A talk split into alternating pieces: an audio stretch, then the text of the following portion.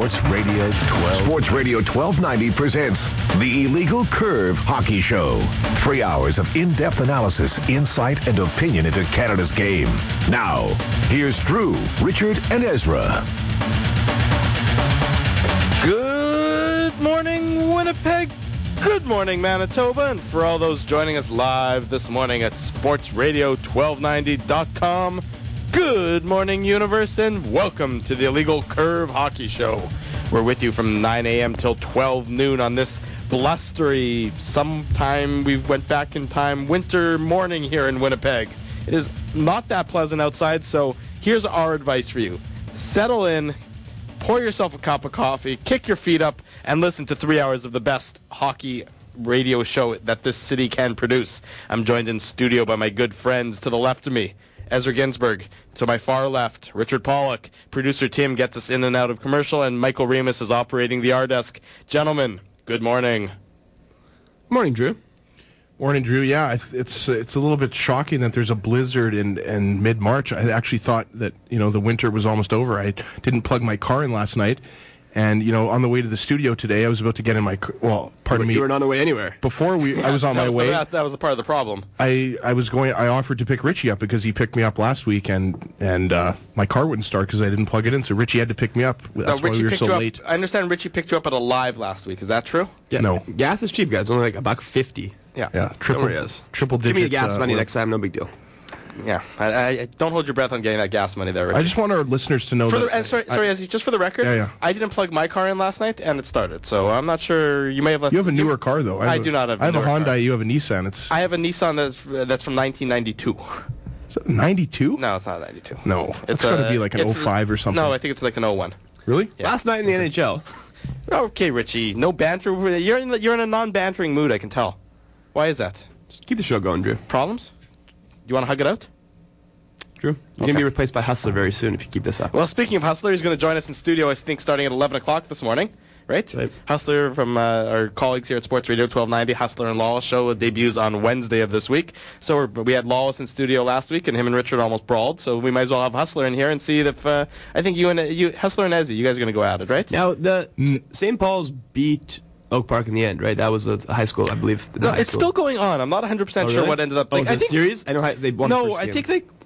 St. Paul's won the city championships. Now it's the provincial championships. That's exactly it. And quick shout out to Kelvin High School who got a uh, a berth in the provincials as well. You're all. Did you uh, actually officially graduate from Kelvin? Or do you have to go back like uh, like uh, Reese Witherspoon in one of those you know rom coms? Yeah, I actually have to go back just to get one. I think I have to get a one final shop credit. So I have to take credit. I have to take woodworking. I think and Not just, medals? I have to finish my uh, cutting board and then I'll I'll graduate from high school. So yeah. Okay, had a boy. Yeah. Any day, any day now. I got my fingers crossed for you.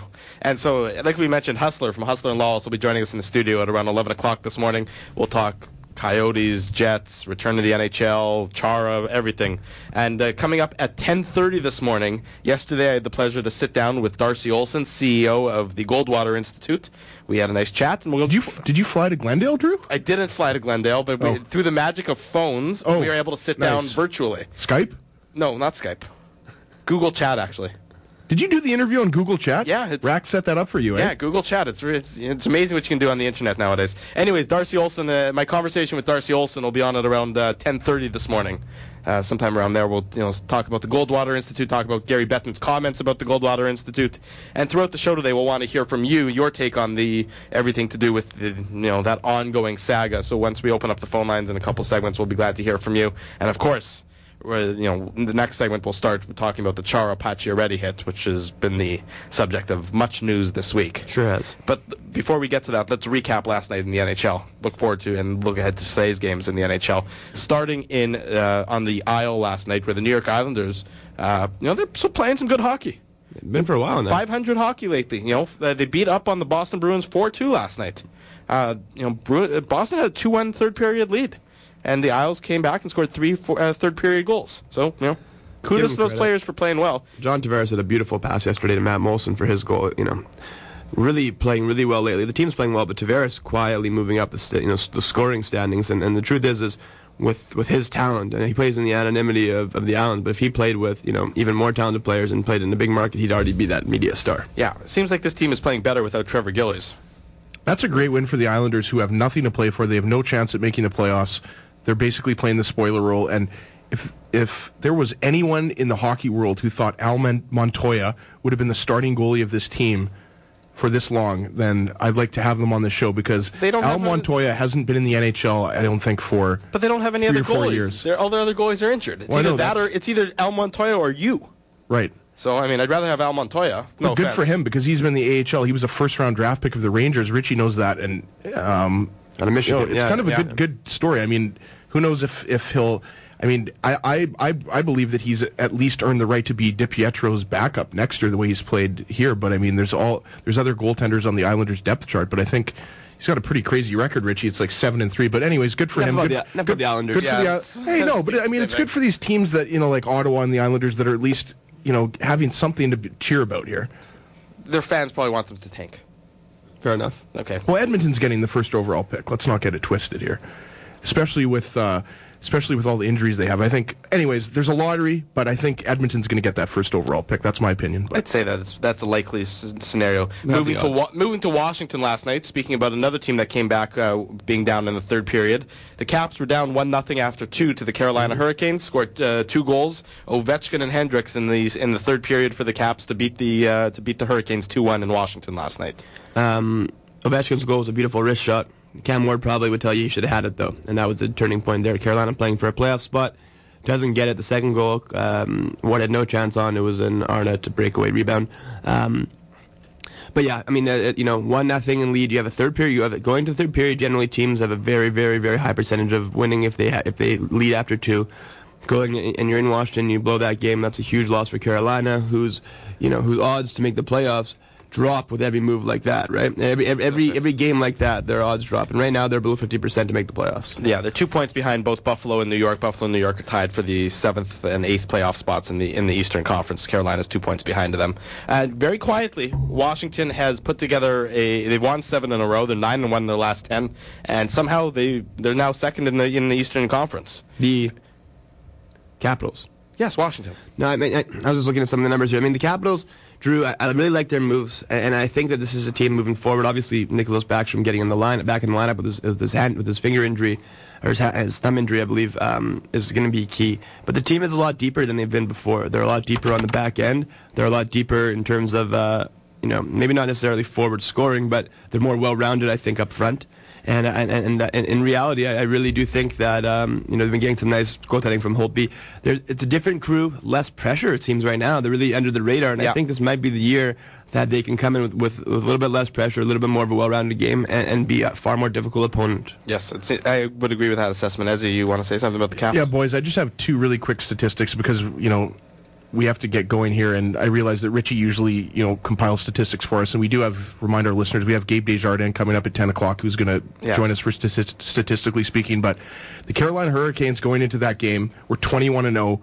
After leading, after two periods, they were leading that game. So that's a pretty crazy stat. Yeah. And the other stat is that, you know, Richie was talking about Washington's pickups. Dennis Wideman, I believe, is plus seven now in six games, and he was minus 24 with the Panthers. You know, read into that what you will, but that's pretty impressive. Dennis Wideman's been very good. Winning. Wideman's been very d- good defensively for the Caps. Washington is winning games this year that they didn't win last year. You know, they they're, You know they're, they seem to think they're more battle tested and, and I don't know if it's that, Drew. I think it's just that they're they're playing low-scoring games now. They're playing a defensive style. Let's be honest. Well, I know, but they seem to be able to win. They seem to be more battle tested, at least throughout the regular season this year, as opposed to running away with it and I know getting less the playoffs. do- they're less dominant, but the truth, you know, when you play that offensive style of hmm. game, after a while, you can't continue. You know, you can't play that style in the playoffs when you're playing against really good teams. And and then the, you know they should have beat Montreal last year. The the numbers say that, but they didn't, and they've changed their game. I think to be able to sustain a long-term run. Right. Uh, moving to Columbus last night, the Los Angeles Kings on the back of an Anze Kopitar hat trick beat Yep. the Columbus Blue Jackets 4-2. Uh, Los Angeles is just rolling and, uh, And- you know continuing on, and Columbus is Tanking. typically Columbus. They're tanking. What do you mean? They're just absolutely tanking. Yeah. They're right in the playoff thick of things. Two weeks ago, and they- what did they, they lost?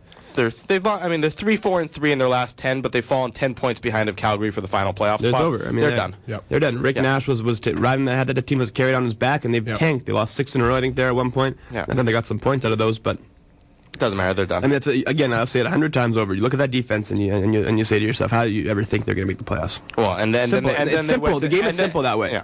And then they traded one of their better defensemen also when they're when they're thin on defense. But You know, on the topic- we've rehashed that uh, ad nauseum already. Drew, on the topic of that game quickly, I mean, five weeks ago we were talking about, you know, the Western Conference and kind of, you know, who we thought was was going to be, um, you know, who was going to turn it up and who might miss the playoffs. And L.A. now, another road victory for L.A. By the way, and the L the L.A. Kings right now are, are starting to make me believe that you know my pick of them possibly winning the Stanley Cup might come true because. They're such a good team on the road. If you look at their road record, it's really incredible. And Anze Anze Kopitar's finally, you know, starting to find the back of the net. Moving to Tampa Bay last night, we're on the second half of a back-to-back. The Ottawa Senators did the Florida sweep, beating Tampa Bay two to one. Um, you know, again, you know, it's a good win for the Senators. Is is it really to their benefit to win these games? Probably not. It's not. And originally, when I looked at the, uh, I didn't see the starters before the game, and I thought, okay, you know, Craig Anderson again. There's McElhinney. McElhinney. So, I McElhinney. mean, Yeah. Do you want to win these games? Uh, really, you don't. But Tampa has to have that game, by the way. They're battling with Washington for the division lead here, and you're going to lose to Ottawa at home. They were at home. Yeah, they were at home and they they Terrible fall- loss. Yeah, that's a it's really is an unacceptable loss, especially on the second half of a back-to-back. They've now fallen four points behind Washington for the uh, south for the Southeast Division. Last week, they were up by a point. That's right. Uh, going to Atlanta, New Jersey defeated Atlanta in overtime, three-two. Um, you know the Devils just keep eight and two in their last ten still, and the you know Thrashers are middling and struggling and not going to do anything. Devils are eight points out of the playoff spot right now, but they have two games in hand on the on the uh, New York Rangers. I have two crazy more statistics. This is courtesy of Tom Gulitti. Uh, and the, I'll, get- I'll get these in quickly. Real quick. The Devils have not given up a first period goal 15 games in a row. That's an NHL record. Okay. The Devils are 21 3 and 2 in their last 26 games. I'm not uh, they're 8 points out of the playoffs right now. I'm not saying they're going to make it. We've talked about this for 3 weeks. It's going to be very hard, but 21 3 and 2 is ridiculous. Well, I'll tell you what. You win the games. You have two games in hand on New York. You win those two games. You're only four points back. And We'll see then what happens. and then you and then you got a do- and you have a dozen Even games left. so, Drew, it's it's uh, I know it's difficult. Richie, the clock is ticking. yeah, exactly. Yeah. But there's there's teams in the way. Yeah, I know the that. key. There's teams Yeah. in the way. But it's still remarkable what they're doing. I mean, they're at least they're back to playing Devils hockey. They're winning games, close games. Uh, Zajac got his first two power play goals of the year, which is incredible. Um, it's going to be That's tough, but it's depressing, not incredible. Kobe Lev. Um, going on to Detroit. was that? I'm not sure what the hell that was. But uh, okay. Well, Remus is uh, is dropping it like crazy here. going on to uh, going on to Detroit last night. Two one. Detroit beat Edmonton uh, in Detroit. Uh, Edmonton played hard, but uh, they, they were 30 seconds away from from I know. Uh, Devan uh, Dev, Devan Dubnyk shutout. I know, and they well, but Detroit ended up winning in overtime. Like they Detroit. Detroit woke up with 30 seconds left. Dallas, uh, Dallas beat Minnesota in Dallas four nothing. Um, Minnesota's been out outscored eight nothing in the last two games. They're really struggling without uh, Mikko Koivu in the lineup. And Richard, you're going to talk about that later on in the show. Sure will. And then the last game last night, Anaheim six, Colorado two. Colorado's a bad team. Anaheim's a good team, and uh, the numbers played out uh, played out that way last night. Hard to hold back that Ryan Getzlaf Perry line when they're going. Exactly right. That's uh, that's it for the NHL last night. A big night ahead in the NHL. Um, you know, Pittsburgh plays Montreal. It's an exciting game, but I think the game of the night is Calgary and Vancouver. Definitely. Uh, later on Absolutely. tonight. You know, Yeah. that'll just be a fantastic uh, Northwest Division Great matchup. game. Guys, as it stands now, that that Calgary is ti- there's fi- there's uh, four teams tied uh, right now. Five through eight are all tied with the same amount of points. But right now, if the playoffs started today, Vancouver would play Calgary. So Be amazing first round Yeah, matchup. it would That'll be exactly. the same matchup as it was when Calgary went all the way to the Cup. And then it'll be a hell of a good matchup. Let's go to break. When we come back, we're going to talk about the Chara Pacioretty hit. We'll take your calls on that. Uh, really, we're going to spend a lot of time focusing on that hit and with the ramifications throughout the hockey world. You're listening to the Illegal Curve Hockey Show live on Sports Radio 1290.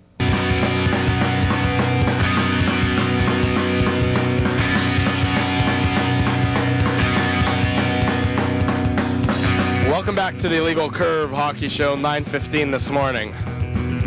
Beautiful Saturday morning in frigid Winnipeg. It's only March, guys. No worries. that's beautiful. Minus 20 blizzard. It's great. Yeah, Who needs was- to go to Mexico, man? Yesterday was nuts. Yeah, yeah, I mean, it was beautiful during the day. How was your curling yesterday, Drew?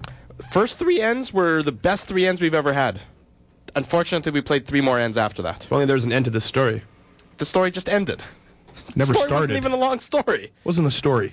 Richard's hatred of me this morning has been at an all-time high. What's the matter, Richie? Your curling league, Drew. It's getting in the way. Getting in the way of what? How does it affect your life? Your social life. That doesn't. I, I would disagree entirely. I think my social life is booming because of the curling league. Are you a skip? I am the skip.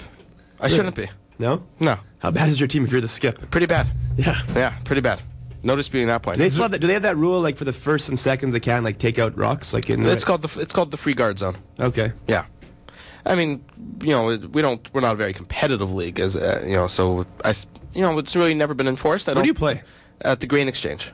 Is that the one right beside Fort Garry? Yeah, that's the one they're knocking down. And then we're moving to the Granite next year. Do you ever see Resby And the granite's also in, right around there, right? No, the Granite's on uh, Mostyn, which Is is that off of Osborne there? yeah. If you're driving south, if you're That's where we played when we were in high school. Yeah. yeah, That's like Granite's it's really very nice. Yeah, nice it's like it's the oldest club right in West. the river, right, right across from where. Yeah. Right across from where I live, really. Yeah. Yeah, it's the oldest club in Western Canada, and it just got a nice uh, chunk, uh, chunk of money to re- do more renovations. Oh, really? Yeah, I think maybe they're upgrading the humidity dehumidifier. Or I You, sweat in there? No, it's it's pretty cold. Nice. Yeah. When was the last time you sweated while not playing hockey? You know, in an arena, it's sort of the same temperature. Fair enough. Drew, it's okay. Jeff Stoughton is preparing for his final match. He's not listening, so we can talk about hockey again. I, I I'm happy talking about curling.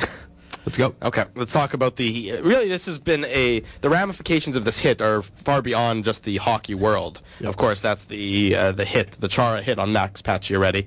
If for whatever reason you haven't seen the hit, I don't really know where you've been, but if you haven't seen the hit, it is available on illegalcurve.com.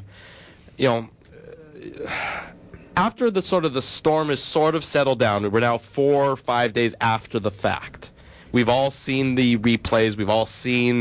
the- we've all heard the squawking, uh, the, the squawking, and the talking heads, and everything else.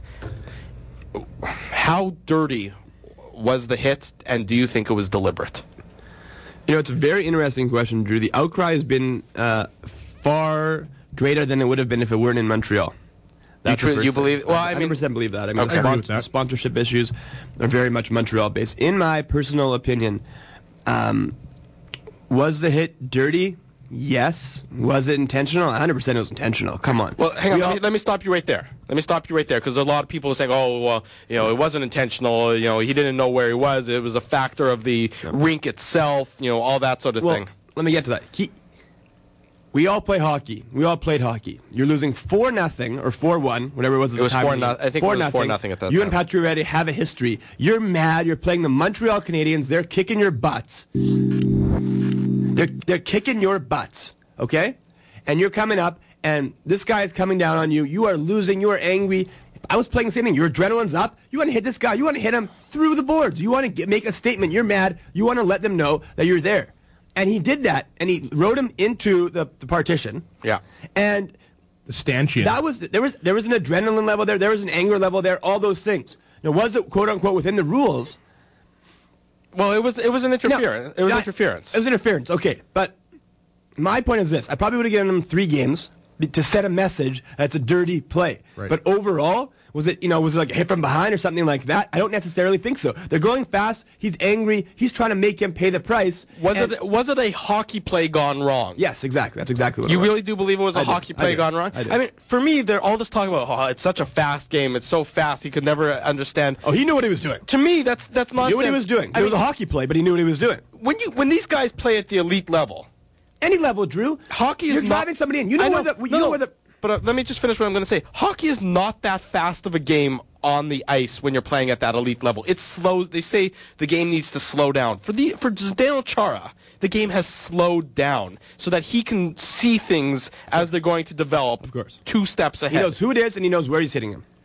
Well, if he knows those two things, and of course you can't prove that inside. Of, uh, I mean, then don't you have to come out with a lo- stronger than a two-game suspension? And they, I mean, he got Z, he got no games. I realize. Ridiculous.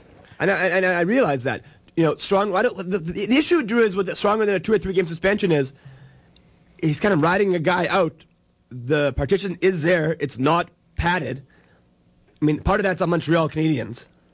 for having a dangerous, uh, exactly. dangerous. I mean, it's part of the ice surface. And they've talked about that for years. They were there was an article in the Globe and Mail. I think it was included in Eric Duhatschek's article. Yeah. That they've known that this was a problem in Montreal for a very long time. They still time. have. They still have the glass that doesn't give. Yeah, They they still have the seamless yeah. glass. yeah. it's very easy to fix too. Um, Pay the price. it's basically literally pay. It's, it's it's basically more padding There should have been more, More padding? padding. Absolutely. But- Izzy. you could round it too. Who's Yeah. I said that. Yeah. I said you know. I, I mean, you you can't you can't. That's you have not to have you have to have glass between the two benches. Yeah, for So safety here's your- reasons. yeah. Here are your options. You could actually, honestly, in all honesty, Yeah. you could take out that guy in the, you know, the the, one the up, color one down. commentator, which really doesn't add anything, in my opinion. Um, it's just, you know, That- oh, oh, the, uh, you know, you know, Pierre will always say, oh, Babcock's really angry at the guy who's got to get him going. Yeah, they're down one nothing. Of course, he's trying to get them going. But you, you could do is you could put foam between the benches, all foam, so they can't see and talk to each other, and then he gets hit there, and it's not going to hurt. You can do that too. You don't need glass there. Well, I but on the other end, where the, where the where the where the bench ends on the other side, yeah, you need glass there because I mean that's part of the game. yeah. So that risk is always going to be there. I, it seems like the NHL is always so slow to foresee problems. They have no they have no foresight at all. If you know this is a dangerous spot on the ice, or there's a uh, you know there's a high possibility of problems here. There's also a factor of player respect, Drew, and we've talked about it ad nauseum. Where, where's the NHLPA? Are they complicit in this? Well, then let's talk about Don Fehr's statement. I mean, Don Fehr came out, you know, because everybody was everybody in the, was writing statements on this issue, and I mean, Don Fehr's statement was, you know, uh, was it a cop out? I mean, it's it's hard to say. Read it. Well, Uh, he came out with two. He came those. out with two statements, Drew. He originally, he originally, pretty much said that the NHLPA was going to stay out of it. Then he came out with. Want me a to read separate it? I got it here. I got it here, Drew. Okay. Okay. Player safety has always been and continues to be a great concern to the Players Association. In that regard, issues involving the boards and glass in NHL arenas have been a long-standing focus for players.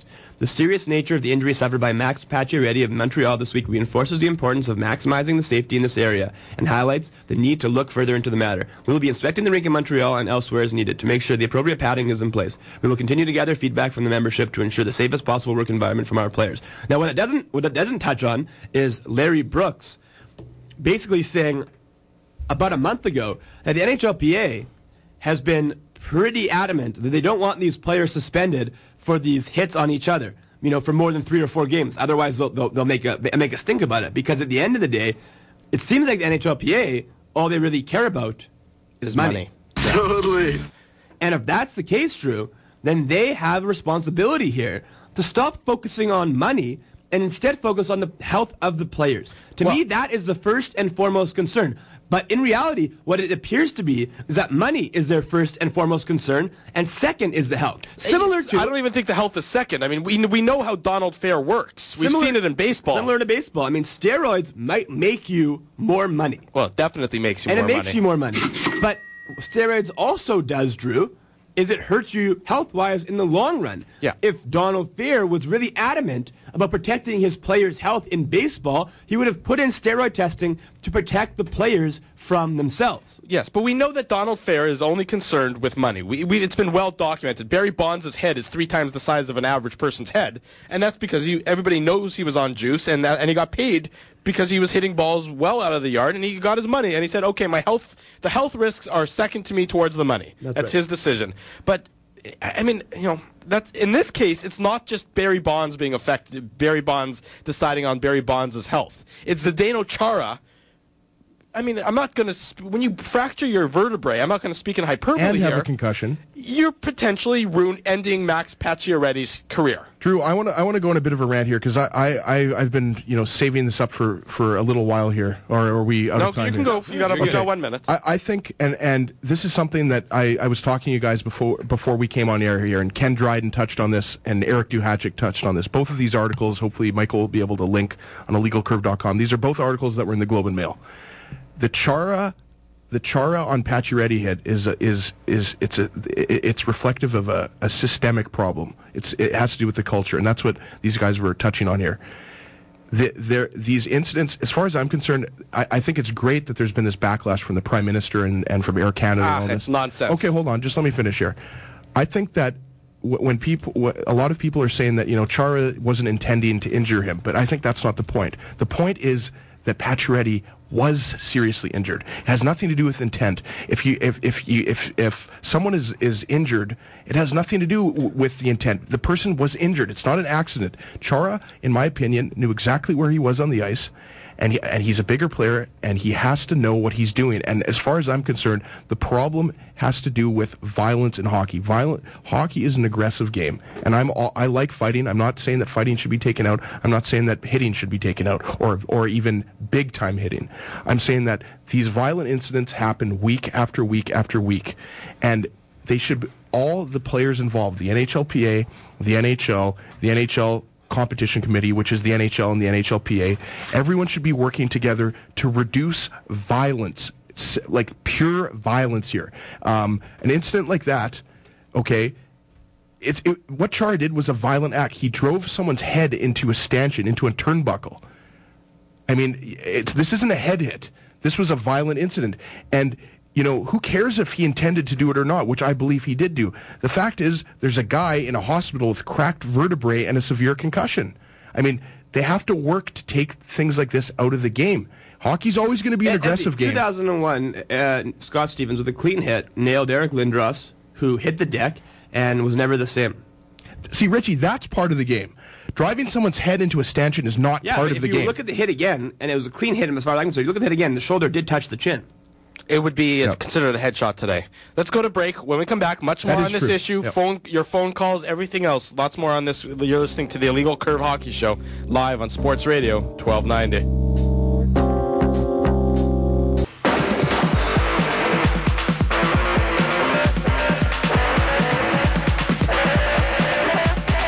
Welcome back to the Illegal Curve Hockey Show. 9.30 this morning, still to come my interview with Darcy Olson, the CEO of the Goldwater Institute. I spoke with Darcy yesterday afternoon. You'll hear that interview coming up in about an hour's time. We have Hustler from Hustler and Lawless joining us in studio at about 11 o'clock this morning.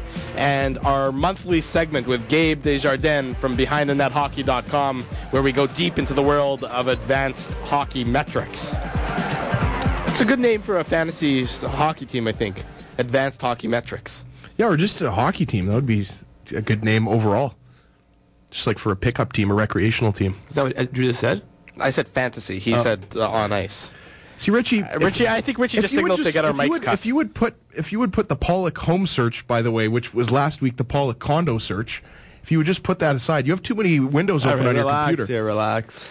Richie's looking for a home in River Heights. He's making good money now. Okay, let's move on. As opposed to me, who makes no money. Yeah, actually, you had the line. You had the line of the week when you said, "I hope the Goldwater Institute doesn't sue my dad because he's been subsidizing my lifestyle for 28 years." I do have that a was the lineup of the. I do have a couple of, of job interviews, just so you know, Drew. I took you up on your offer. Is this like a, is this like a, a, a I took you up on jobbing.com and Workopolis. So we're not up for that coffee right now. You're on the air. Yeah. Anyways, if you want to get a hold of us here at the Illegal Curve Hockey Show, the best oh. way to do it is via Twitter at Illegal Curve. Yep. Uh, you can send us your comments there. You can also be, uh, friend us on Facebook at facebook.com slash Illegal Curve.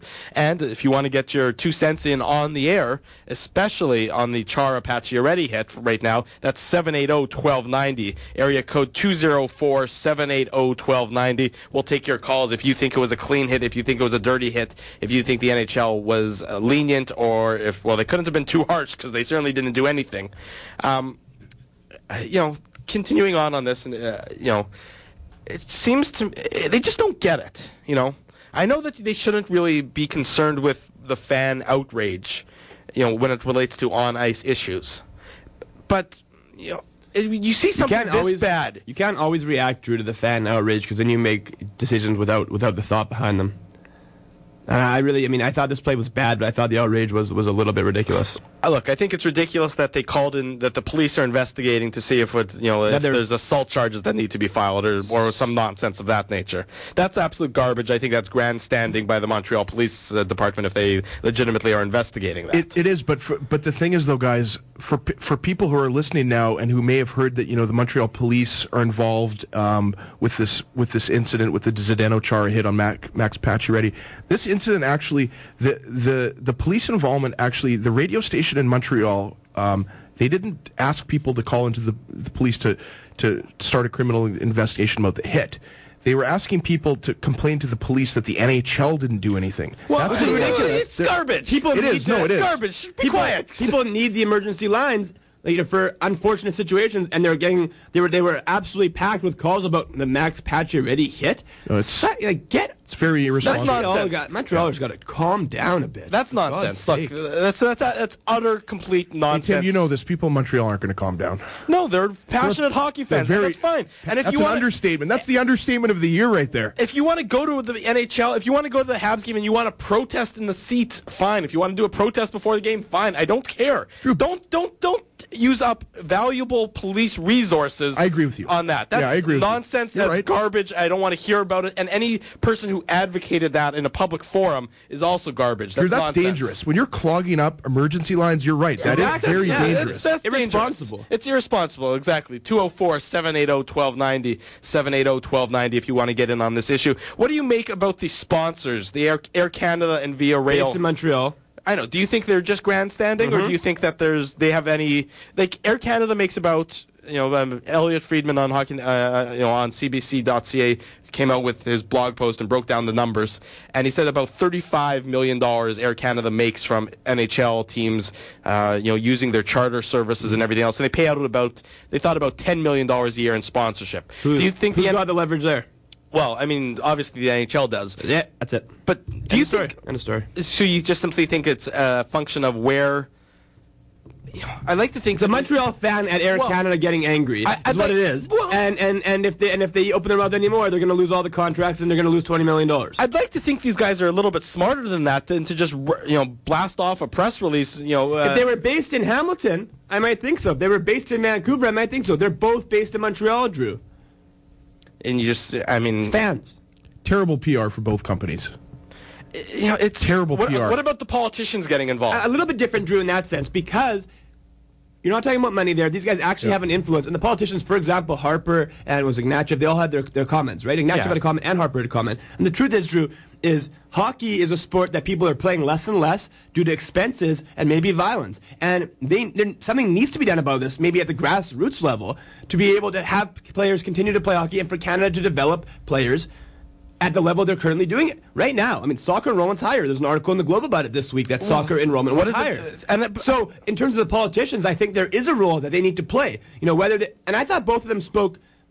They were they were concerned about the way hockey was going. I didn't think it was just a gut reaction to this play. you didn't find thought- it to be grandstanding? Not really, actually, to be honest. Coming from politicians, that's stunning. Well, it came from both parties. Yeah, the well, major parties. And and to the NDP, uh, the NDP. I mean, we can argue whether or not they're a well, major Jack party or Layton not. and grad standing go hand. Well, they're up Yeah. in the latest poll. But the think, NDP Drew. has actually, prior to this Yeah. incident, been been sort of trying to take a lead on concussions in sports. To me, So- that that part, I mean, Drew, I think at the end, at the, at the end of the day, this this is an issue that's going to be. It's like it's it's like football.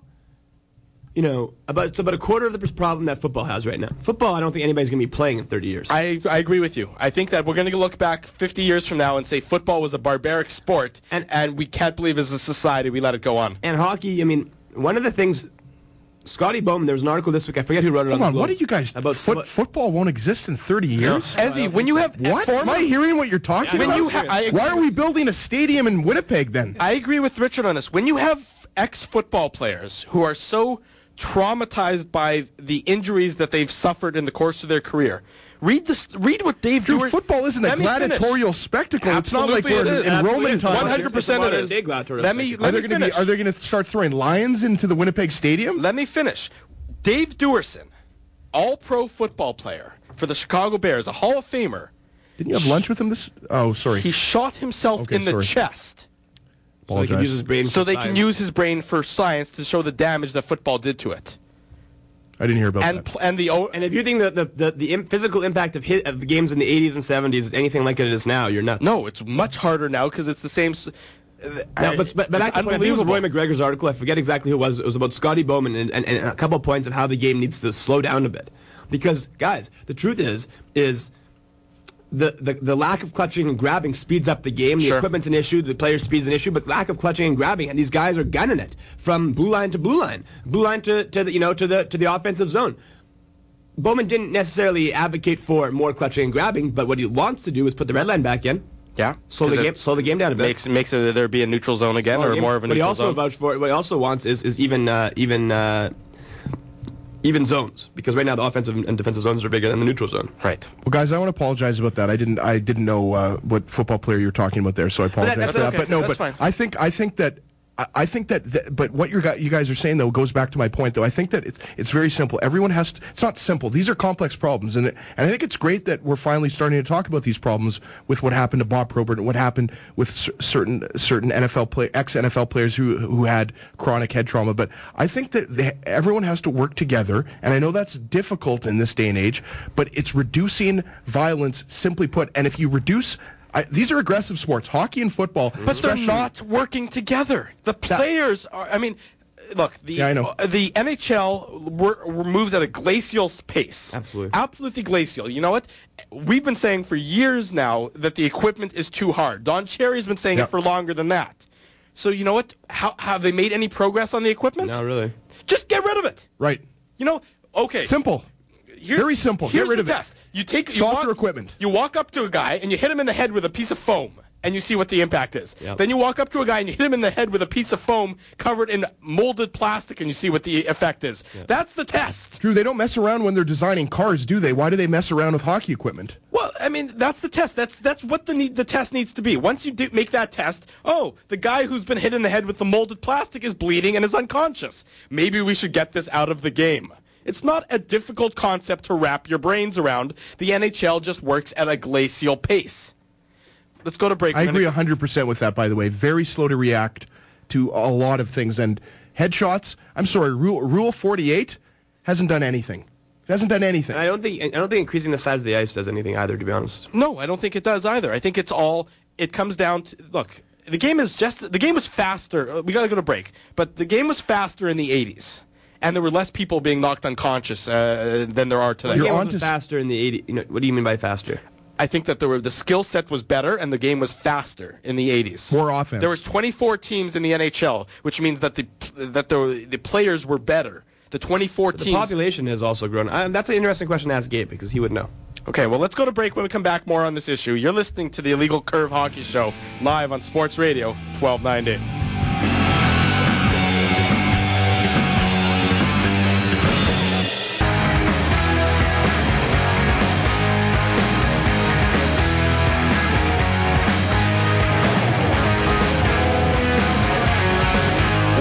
To the Illegal Curve Hockey Show. 9:45 this morning. Still to come on the program, my interview with Darcy Olsen, CEO of the Goldwater Institute. I sat down with Darcy yesterday. We'll air that interview in its entirety coming up in about 45 minutes' time. Hustler from Hustler and Lawless will join us in studio uh, at around the 11 o'clock hour. And our good friend Gabe Desjardins is going to join us for Statistically Speaking coming up next segment. We're going to continue on on our discussion about the Pacioretty Chara hit. If you want to get in on the conversation, 780-1290. Put a 204 in front of that, 204-780-1290. You can also follow us on Twitter at Illegal Curve. Follow us on Facebook, facebook.com slash Illegal Curve. One of the great, the best tweets I saw, well, best comments I saw on the Chara Pacioretty hit after it came down that the NHL deemed it a hockey play and no supplemental discipline was necessary. I, I don't recall, I don't have the exact quote in front of me, but he said there's a lot of people who've gotten into legal trouble over the years because of accidents that they've caused, be it a car accident, be it any sort of negligence on their part. It seems like the only place where negligence doesn't seem to matter is in the NHL. Well, I'd like to hear what some of our listeners in Winnipeg and abroad have to say because I think that it's time. I mean, right before we went to our last commercial break, I, I- I said that Rule 48 isn't working, and I think the NHL and the NHLPA and the competition committee, which is, like I said before, is both working together, has to basically put something in where you get an automatic two-game suspension for a hit to the head. Let me ask you. That's you. what I think. I- Two I- I- games that is- two games. au- if you hit someone to the head, period, and it, Well, not not in a fight, not in a fight, you get automatically you get Pavel, two games Pavel Kubin, Kubina got three games this week. or three games, two or three games. Yeah, no, I- your point is well taken. I don't That's what disagree they with should you. put in. That's a good It's way. not working. The problem is that these guys are so selfish. The general managers are so selfish that they would never go to that rule because of the impact it would have on their team. I don't necessarily agree with that, Drew. I think an automatic three-game suspension for something like that would be a good start. Um, the question is, will the PA agree? It's three games is three. Three games is. is Does the PA have to agree? Why does the PA have to agree? They don't agree. They don't have. They don't agree when there's a suspension that's leveled. Uh, you know, they don't have to agree when any guy gets suspended. Why does the PA have to you agree? read Brooks's article? They they do have to agree. In What do you some, mean? In some form. Well, how? If you're saying that the PA uh, agree has to agree when Trevor Gillies gets suspended for 10 games? You don't think they'd appeal it if it was something that within the Let union? him appeal it. Let him appeal it. If you set a, if you set a if you set a standard that What about working together on it? these guys can't work together on ordering lunch. Well, if the players tell uh, Don Fehr to work together on it, then it's, it's, in the players' hands, Drew. And that's what's happening now. They're starting to... Ba- and by the way, quickly talking about Joe Thornton. Yeah. Coming out and saying that the, the Bruins get favorable treatment. Joe Thornton ended David Perron's season with a dirty hit. It's, all- it's you know for a guy who really has made it uh, his career of not talking to the media or not saying anything of any importance. It was very surprising to hear Joe Thornton, ex of the Boston Bruins, come out and say that the NA, that the Bruins get favorable And, th- and treatment. that was an article written yeah, in the Globe. that's right. And, the- there's talk about it not so much being a Colin Campbell issue because his son was only traded there this offseason. Jeremy Jacobs. Jeremy Jacobs. Jeremy Jacobs, the owner of the Bruins, one of the probably the most powerful owner right now. I He's would the say. chairman of the board of governors. Yeah, I'd he's say the, he's- he's the most influential owner. How about Bettman getting a five-year contract extension? 7.2 a year. Yeah, But, but he's but- the highest-paid player in the NHL. But guys, I want to stick uh, stick to the topic here, though. Uh, uh, th- we were talking about this off air here. Max Pacioretty has a fractured vertebrae and suffered a severe concussion. Okay, we were talking about this. His season is probably over, and his career might be over. How can a guy who's who basically his career might be over. How can the player who injured him not even be suspended for a single game? How could you rationally answer that question? How could a guy not even? Well, I mean, the uh, system if is if obviously if completely to be- broken. if you deem it to be clean, I mean, Eric Lindros's career could have been over after that hit. Well, that but that hit wouldn't have been clean nowadays. I mean, do you think there were? But the point is, Drew, is it, it could be a clean, uh, uh, uh, uh, a borderline hit, and you can end a guy's career. I mentioned dirty. the, I mentioned the 1980s, sort of uh, going back to you know hockey past when equipment was softer, and I thought the game would be faster because the more skill. But Yeah. you know that's arguable, and I don't know if you'll be going to be able to answer this question. Do you think that there was more that there were there were fewer hits to the head and hard hits in the 1980s? Yes. Yeah, for, for sure. You kidding me? That's a it's a good question, Drew. It's a really good question. I mean, probably unless And- it's the head. I, I think it probably was. And do you think that was the case because the hitter did not feel as protected as he does today? I think you also have a lot more guys these days running, running at guys. Do you think there's more guys running More- at more guys? guys running, absolutely. Is that a function of there being, uh, you know, six extra teams than the 1980s, let's say, and, It's a- it's a 100 function of- and function of- 180 extra players who really shouldn't be in the think- NHL? I think it's a function of the society and the day and age we're in, where a big kid gets you on Sports Center, and uh, the, the right play and uh, and you know the Nicholas Lidstrom, Nicholas Lidstrom for all of his brilliance, you never ever see any of his defensive plays on Sports Center. His body, I'm talking about. When's the last time? When was the last time you saw Nicholas Lidstrom lay a big hit? Honestly, was I could I couldn't think of one. when was the first time? you, you can't think of one. And but if you and ask, see the best defenseman of his generation, yeah, but and if you ask most and if you ask most people who uh, who the best ge- defenseman of this generation is, they would say Nicholas Lidstrom. What, what about Chris Pronger, guys? Though I mean, he's laid some nasty hits up against Holmstrom and the boards against Anaheim there. But in the, for the most part, Nicholas, I mean, for Chris Pronger, isn't a big hitter. No, he plays the game because you, I mean But he's, let's a, look- he's a now- big body, so he now, can use his body to look his at, advantage. Look at this. Look at Dion Phaneuf. Yeah. Probably one of the most can do is overrated players in the, in the NHL. Still, now I think people realize he's not very good. But his hits, Yeah, well, they're, they're devastating. do they glorify it? well, of course. Does TSN glorify it? Do other sports networks glorify it? Of course. And what and what do you get from it? But I think Do I- they, then do kids go around running? yeah, okay. What do kids watch? They watch they watch Sports Center because and they watch for the hits. You're right. You never see Nicholas Lidstrom making the smart pass up the boards and and players wanting to glorify him. right. So certainly the media does hold some culpability at that In the point in time. 1980s, this this in, this information, the games weren't as readily available, guys. Yeah, You weren't subject to highlight after highlight after highlight. There was a highlight show at 10, and that was it. you're right. You, might, you, you missed it or you didn't. You didn't go on the, and then you couldn't get go see it on the internet. There wasn't, a, and the kids, you know, the kids can pull up anything in the se- anybody can, but the kids can put YouTube and they can pull up any hit they want, and they glorify the hit, and then they may, and then they want to hit more, like those guys. They have idols, they have players. Back in the day, I mean, you weren't looking at, you know, kids were maybe looking at more so at Paul Coffey's. You guys you guys coach 14 year olds. Did you ask your 14 year olds? Did it ever come up who the player is that they that they wanted to emulate? we asked them at the beginning of the Yeah, we did actually do that, and, and, beginning of the season. And was it the big hitters or was no, it the guys it who was, have the? It was mainly scorers, but well, you must have but some some defensemen guys- on your team. Yeah, And- some and- and defensemen at the bantam up level, to you don't think people Phaneuf. are running people? Oh, of course they are. Well, testosterone. And if, imagine the imagine the testosterone there and the competitiveness at that level. Imagine what it's like in the NHL. I, I'm sure it's through the roof. I don't dispute that. But I mean, you guys had 14 year olds, and they're uh, you know impressionable as, as they say. You know, were these 14 year olds that you had on your team were they emulating Dion? Did they want to be Dion Phaneuf or did they want to be Nicholas Lidstrom when you asked them? I think there's there's there's players want to be both. Uh, look up to both players, but Mm-hmm. there was definitely incidents, Richie, this year where uh, kids on our team were penalized for headshots. They, t- they they took runs, but I don't want to get too off topic here because this goes back to what I said and what Richie's talking about as far as No, but I- that's, that's a good point. But, but it's not off topic though, because the headshot rule is a rule in, in minor hockey now, and they enforce it. You know, you you get kicked out. That's good. doing a game. And there's and there's no. Qu- they, But they also call it internationally. So the only pers- only t- only organization that's really behind in this respect. yeah, the Is the OHL's got NHL. it in there. Yeah. OHL. is the That's NHL. right.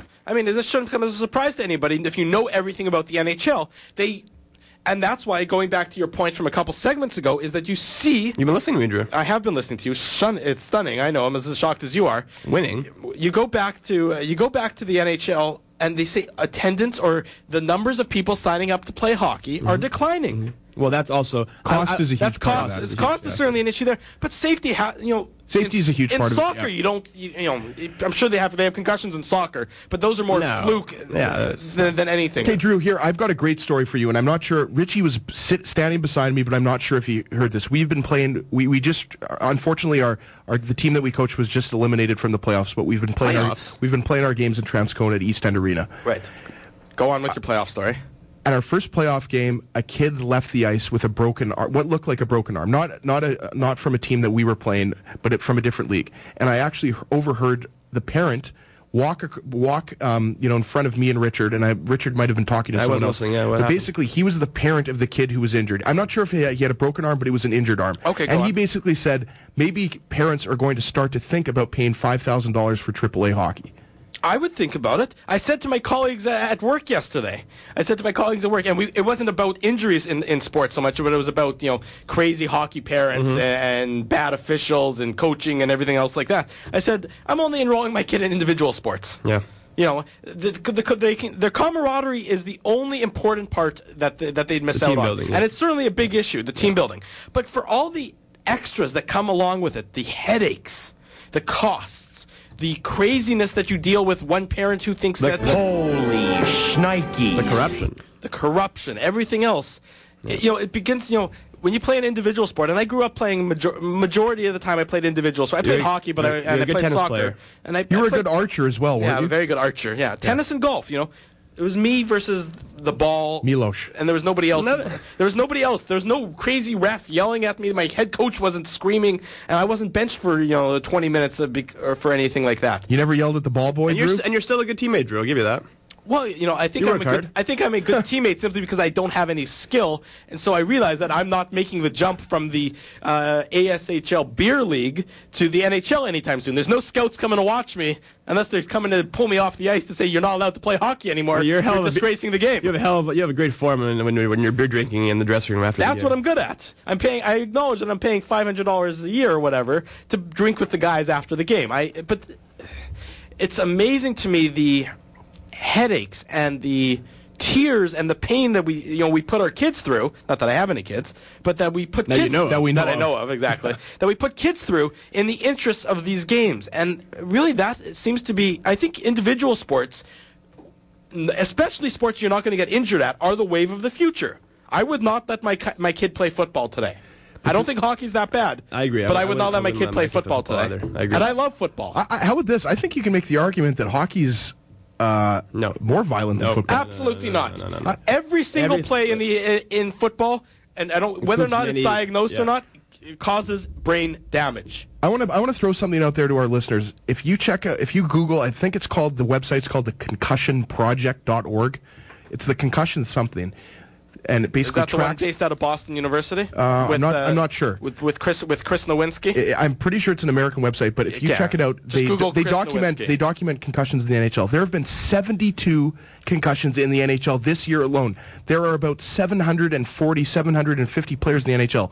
One in 10 NHL players suffers That's a concussion. diagnosed concussions. The I believe concussion, it's right. more. The concussionblog.com. It's called. Or sorry, the I concussion believe it's- blog. I believe it's more. You, uh, Yeah. I mean, and that's hockey where not every th- single play involves getting hit in the head or, or violent contact at all times. When you look at football, when you have two offensive linemen going at it. You know, what do offensive linemen do? They pretty much hit each other in the head. It's like running into a into a into two brick walls running into each other. They have the NHL All Concussion team from this year. Sidney Crosby, Brad Richards, Marc Savard, Krejci, John Tavares, Bryan Little, Johan Franz, and Andy McDonald, David Perron, Max Pacioretty, Rene Bourque, Marian Gaborik, Alex Hemsky, Jason Pominville, Mike Knuble, Drew Doughty, Mike Green, Brad Stuart, Toni Lydman, Dan Hamhuis, Andrej Meszaros, Nick Schultz, Jonas Hiller, Andres Pavlich. It's ridiculous. That's the All Concussion team from It's this absolutely year. ridiculous. It's and too much. Let's, I've said it before. I've said it again before we go to break. Let's stop calling it concussion and let's start calling it brain damage because that's what it is. You're listening to the Illegal Curve Hockey Show live on Sports Radio 1290.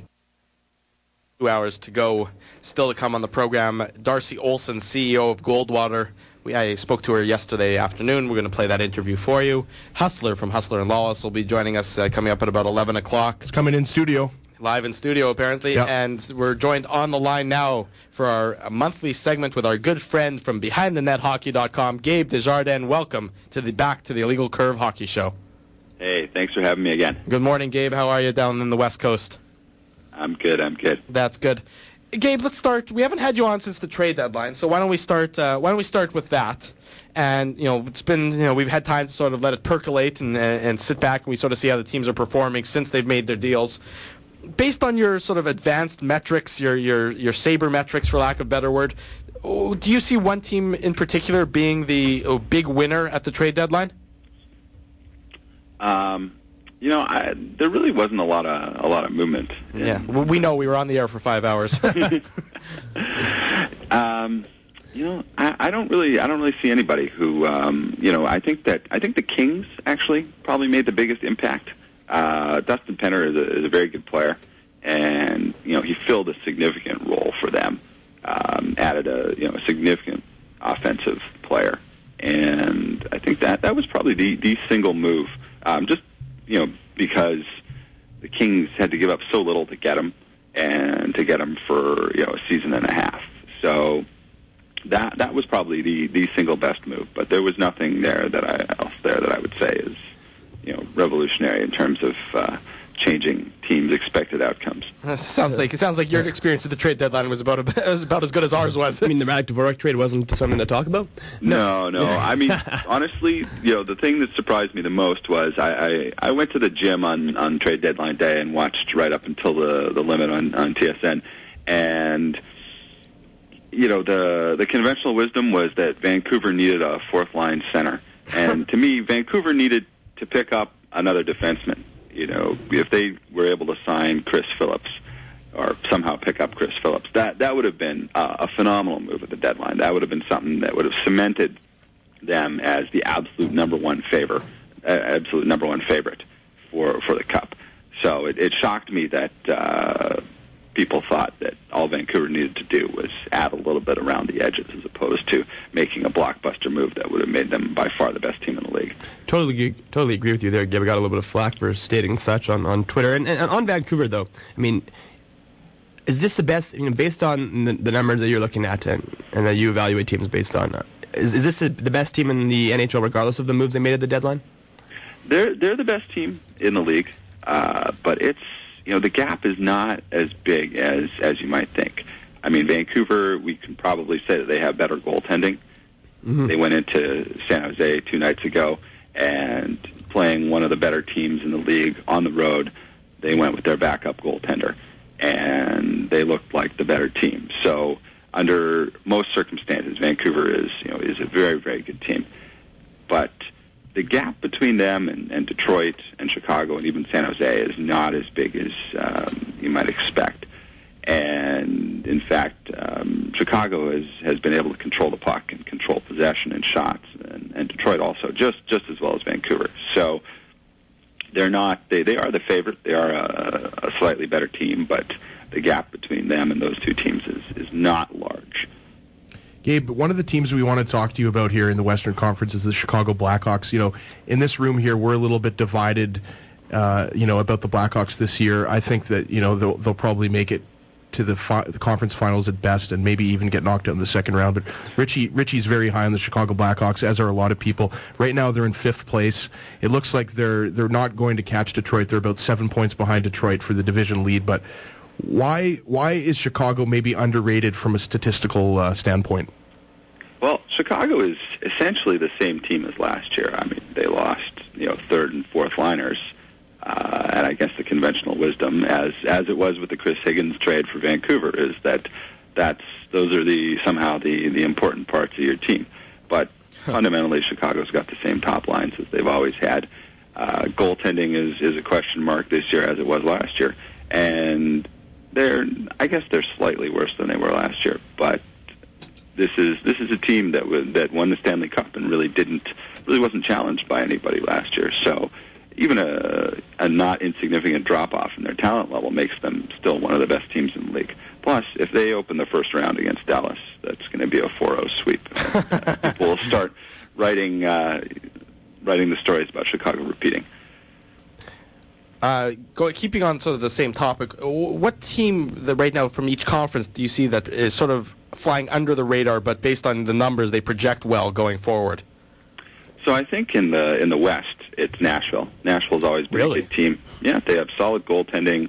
Uh, you know, it's it's it's tough when you have a team with a low payroll, a team that's uh, really built around defensive skill as opposed to offensive skill, and they've done a you know a great job of controlling the play, and again have solid goaltending. And you know they're what three points out of the playoffs. Three points behind Calgary for the final playoff spot right now. yeah, but I think if you you know if if, if you were to ask people who are betting on this, um, I I think they'd bet on Dallas dropping out and uh, Nashville coming in for the bottom spot.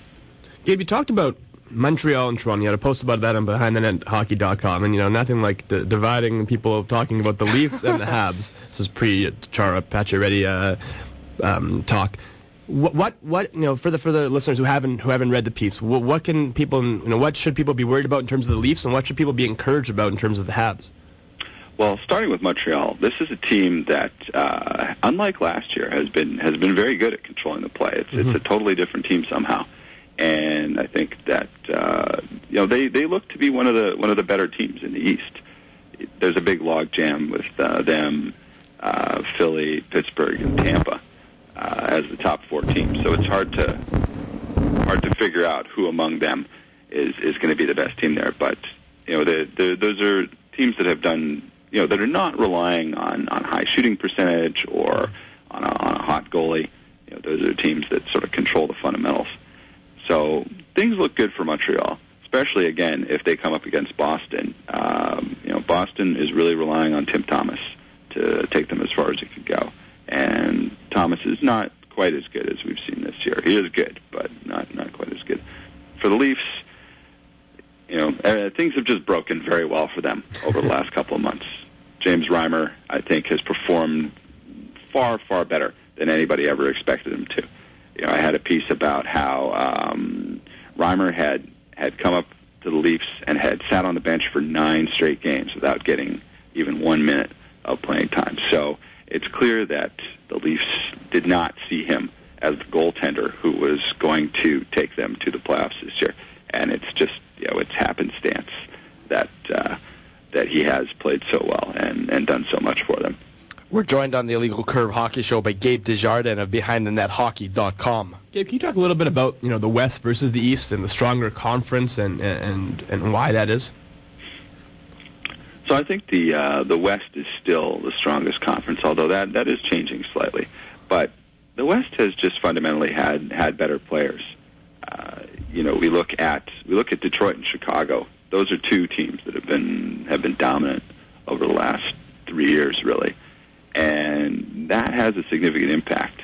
Uh, just having two teams that are that much better than everyone else that has a significant impact on the overall I guess the lack of parity between the two leagues. The Central Division in particular is is one that's that's massively unbalanced. Detroit, Chicago, and Nashville have been have been very good teams over the last few years, and so one of the things that I've seen is that Columbus and St. Louis have also actually had fairly good teams, and yet they have essentially zero in the way of playoff success to point to in uh, in recent years, just because they've faced off against such tough opposition. Gabe, a question here, and we, we had a big debate about this on last week's show, and I wanted to get your take on it. You're certainly uh, insightful in this regard, no question about that. The the Antti Niemi contract, he signed that four-year deal at about 3.8 million, and within I think two or three days Um, Jimmy Howard has signed his extension for two years at I believe 2.25 a year. The numbers in terms of career are pretty similar. Um, both teams control the puck for the most part and have for a significant you know uh, number of years. How do you reconcile those two contracts and and and what were your takes on those? So now tell me, is is Howard uh, an RFA or is he old enough to be a UFA? Uh, they, they are the same. They're the same age. Howard is. Let's put you on the spot there. How, Howard is, I believe, Howard is 26. Howard's 26, and and Niemi's 27. Howard was a he's a UFA at the end of the contract. I believe he was an RFA after this season. Okay, so that that explains part of it, right? Which is that that Niemi is uh, UFA at the end of this season. So- But Go ahead. No. Go ahead. No, no. I guess they were the same. They were the same status. Sorry. So, I, I honestly I don't understand. I think that San Jose just just overreacted uh, to Niemi's hot streak. This is one of those things that you see all the time, where a player. I mean, Niemi's value hasn't really changed since the end of last season. We don't we don't think that he's a substantially better goalie than he was before. And I, and I, will, And- I will interrupt you, Gabe. There, I got conf- Sure. confirmation. They're both pending UFA, so the contract Okay. situation was the exact same. Yeah. So for for Niemi, uh, it's not it's not clear to me why you would make that decision. I think that um, it's a it has to be a very emotional decision because the the worst thing that you can ever do is sign a player when they're having a hot streak, sign a player when they're performing above how they've performed in the past. And I mean, the best example I can think of it comes from baseball, but it's the Arizona Diamondbacks signing Eric Byrnes when he had one one amazing season. Right. And it's a very emotional thing because the fans. How do you go to your fans? I mean, you have to have, like in, in Montreal, trading Jaroslav Halak after mm-hmm. the after the playoffs. As a general manager, you have to be able to go to your fan and say, you know what, this guy played great, and I don't think that it's a real thing, and we have to let him go. And that's that's that's a tough thing for your fan base to take. That's a tough thing for a general manager to do. If you were playing fantasy hockey, of course, you'd let Niemi go. You'd never sign to this contract. But when you have to deal with the press and the fan base and selling tickets, it's uh, you know you sometimes have to make an emotional decision that's going to cost you money. And that's that I think is really the only explanation for what happened with Niemi because this is a goaltender who, if if San Jose had wanted to sign him to a four-year contract at the beginning of the season, they could have signed him for half as much money. And I can't imagine that their scouting assessment of him has changed significantly. They saw him a lot. They played a series against Chicago last year. They know they know everything there was to know about Antti Niemi. So why his value went from two million dollars a year to four million dollars a year over the course of 40 games is beyond me. And, and it's it's a great point because you look at you know, a goaltender who really doesn't get a lot of press in terms of the mainstream media, and that's Thomas Vokoun. You've spoken a lot, you know a lot about him and, his talent level playing in likes you know in, in Nashville and in Florida. And you look at the contract they gave Niemi here, four years, 3.8 million. Vokoun's a pending UFA. I mean, the goalie market isn't isn't such that goalies are getting a ton of money uh, for the most part. What could they have paid for Vokoun and, and given up Niemi? Yeah, I'm I'm I'm surprised because I think that while there is some value to re-signing your own players, and there's usually a usually get a discount for doing that. Although I don't think San Jose got that in this case. uh, Vokoun, yeah, I'd be surprised if if he can get a four-year, four million dollar a year contract. It, it doesn't seem like seems like the goaltending market has shifted to a place where Niemi's contract is so completely out of whack with uh, with goaltender valuation. I don't know that it's going to drive the market at all. I think people just look at that and wonder why why San Jose made that move. Except for Sharks fans, of course, they're they're completely happy with that deal. I'm sure you're the, you're in San Francisco, are you not? Yes. So Yeah, Gabe. I, I just want to quickly say that when you when you throw out a 15-year, you know, whatever 60 million, 70 million, whatever contract it was for Rick DiPietro, I think that just proves that owners in the NHL will give terrible goalies a lot of money, right? He, he I mean, that signing, in my opinion, Or that Mike was one of the idiot. worst signings in professional hockey. I mean, Yeah, no, that- I, I mean, no, yeah, no, any any 15-year contract, really. Yeah, Right. exactly. Although as he's actually negotiating a 15-year contract right now, and I think he's well worth the price. Oh, yeah. Uh, Gabe Desjardins of BehindTheNetHockey.com. Thanks very much for joining us this morning on the Illegal Curve Hockey Show. Hey, thanks for having me again. Looking forward to the next time. Take care, Gabe. Thanks very much. Talk to you guys later. Bye bye. And we talked about that contract last week. Yeah. And, I mean, they're in similar situations. Their numbers are very similar. It's hard to tell which one's better. Both teams control the puck. And they gave him a four-year deal, 3.8 million. I still, I, I- I still mean, I- maintain I don't disagree. I don't, right, I don't we'll dislike see. it I that mean. We'll see. I don't understand it. I, you're, you're, Be- contracts in the NHL serve as benchmarks for other contracts. Yep. Why is he getting paid 1.6 million more per season when he's not? If he's better, Drew, he's not 1.6 million more per year better. That I would grant you. He's probably not 1.6. It'll be interesting to see what Vokoun gets as a UFA this year. And it's interesting. Gabe also pointed out uh, the Montreal factor. Yeah. Really odd that Montreal is now controlling the puck for the most part.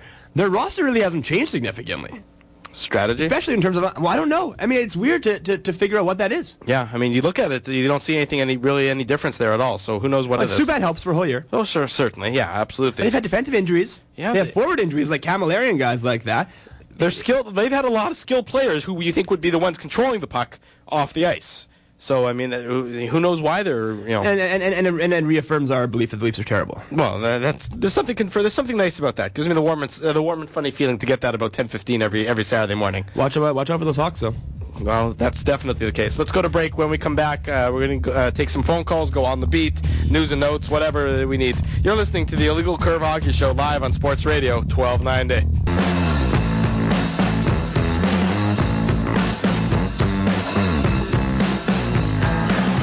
Welcome back. You're listening to the Illegal Curve Hockey Show, 10:20 in the morning on this fine, blustery Saturday morning. We just heard from Gabe Desjardins of BehindTheNetHockey.com. Gabe's a regular contributor to this program, joining us once uh, on the first Saturday of the uh, second Saturday of the month, and he'll join us again next April or this coming April. Next April, this coming April. This, April, this April. And if you're not not reading his websites, if you're not reading BehindTheNetHockey.com, you're missing out because because the truth is is that that site is, is very insightful. He gets right to the point, and he uh, and it's and it's certainly worth your time. Exactly. Still to come on this on this program uh, this morning. In about 10 minutes' time, we're going to play my interview.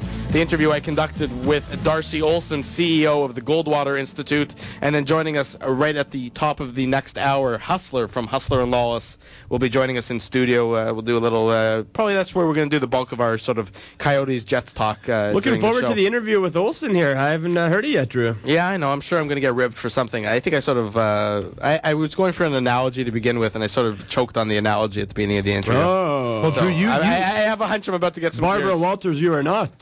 Richie, Drew hooked up the interview, so we let Drew do it solo. I mean, we were talking about it on Wednesday, and we were like, okay, you know, who's going to ask which question? And we decided, hey, let's let's let Drew have his uh, Piers Morgan moment. I prefer to Frost Nixon, actually.